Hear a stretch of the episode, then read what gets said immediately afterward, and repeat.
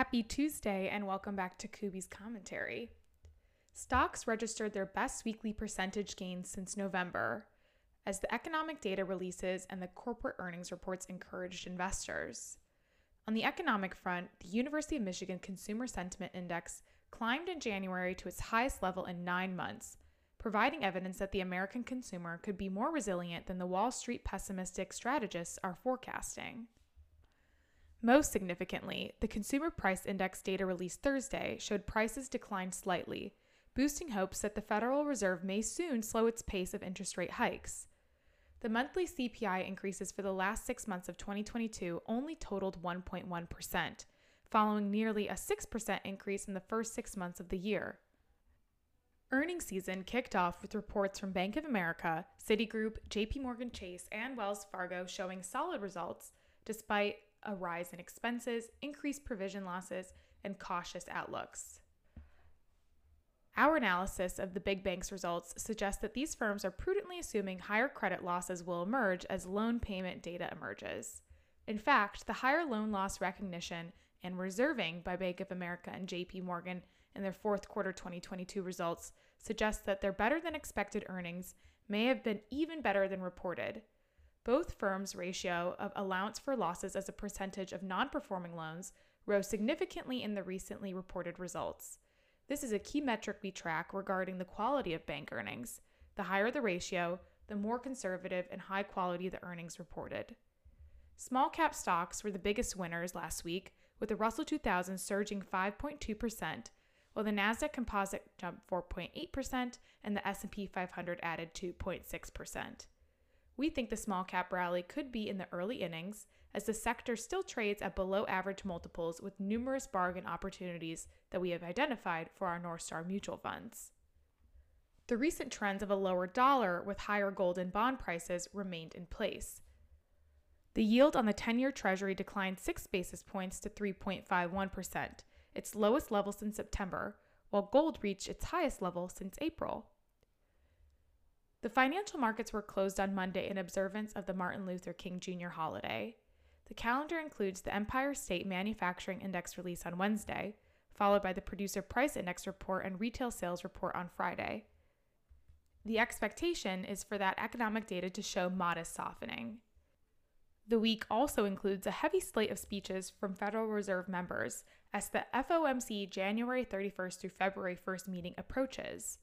The obsession with the Fed reached new heights this weekend, as Barron's had an in-depth article highlighting the entire roster of Fed officials that felt to us as if they were introducing the starting lineup in the Super Bowl: Jerome Powell at quarterback, in his backfield Lael Brainard and John Williams, at wide receiver James Bullard, et cetera.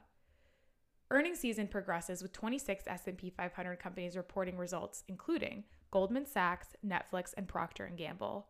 The S and P five hundred is expected to report a year-over-year decline in earnings of three point nine percent for the fourth quarter, which would mark the first year-over-year decline in earnings reported by the index since Q three twenty twenty, which was five point seven percent decline. Once again, our politicians in Washington are struggling to find compromises, resulting in the Treasury Department warning that the U S will reach the debt limit on January nineteenth and will need extraordinary measures from Congress to avoid a default. If history repeats itself, the last-minute deal will be reached before the deadline, as no one amid the negotiations wants to be seen as caving before absolutely necessary. However, the repeated habit of deficit spending by Congress remains one of the key drivers for our ongoing view that some exposure to precious metals in investor portfolios is prudent. Turning to stocks on the move, up twenty-five percent with Sono Group, ticker S E V. Sono put out a press release on Wednesday saying that the company has received forty million euros in payment commitments from its customer community campaign. This was a non-dilutive option to providing funding for the company as the Scion vehicle enters pre-production. Up eighteen point two percent was the Eastern Company, ticker E M L. Last week, Eastern Company announced that Mark Hernandez would assume the role of C E O on January twenty-third, replacing August Flack, who has held the position for about seven years. Up fourteen percent was Amazon dot com Incorporated, ticker A M Z N. Last week, Morgan Stanley analyst Morgan Nowak gave Amazon a buy rating, but warned of increasing cost pressures related to Amazon Web Services build-out. Lastly, up eleven percent was Advanced Micro Devices Incorporated, ticker A M D. Last week, Advanced Micro Devices announced the appointment of Jean Hu as C F O. Miz Hu is the former C F O of Marvell Technology, another semiconductor company. Turning to stocks that moved on no significant company news. Up twenty-one point nine percent was Boot Barn Holdings, Incorporated, ticker B O O T. Up seventeen point eight percent was Superior Group of Companies, Incorporated, ticker S G C. Up sixteen point four percent was Bluebird Corp, ticker B L B D. Up fourteen point nine percent was A R C Document Solutions, Incorporated, ticker A R C. Up fourteen point four percent was Accuray, Incorporated, ticker A R A Y. Up thirteen point nine percent was Denny's Corp, ticker D E N N. Up thirteen point eight percent was Delta Apparel, Incorporated, ticker D L A. Up twelve point three percent was Weyco Group, ticker W E Y S. Up twelve point two percent was the Container Store Group, Incorporated, ticker T C S. Up eleven point nine percent was K K R and Co., ticker K K R. Up eleven point two percent was Flex Steel Industries, Incorporated, ticker F L X S. Up eleven percent was Rocky Brands, Incorporated, ticker R C K Y. And lastly, up ten point five percent was NAPCO Security Technologies, Incorporated, ticker N S S C. Thank you so much for tuning into this week's blog. Have a great rest of your shortened week.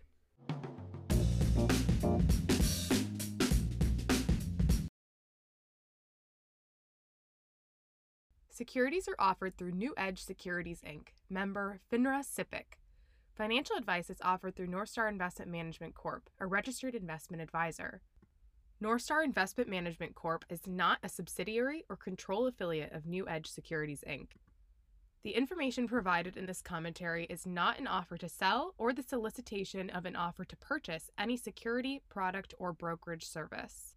The information is not intended to be used as the basis for investment decisions, nor should the information be construed as advice designed to meet the particular needs of any investor.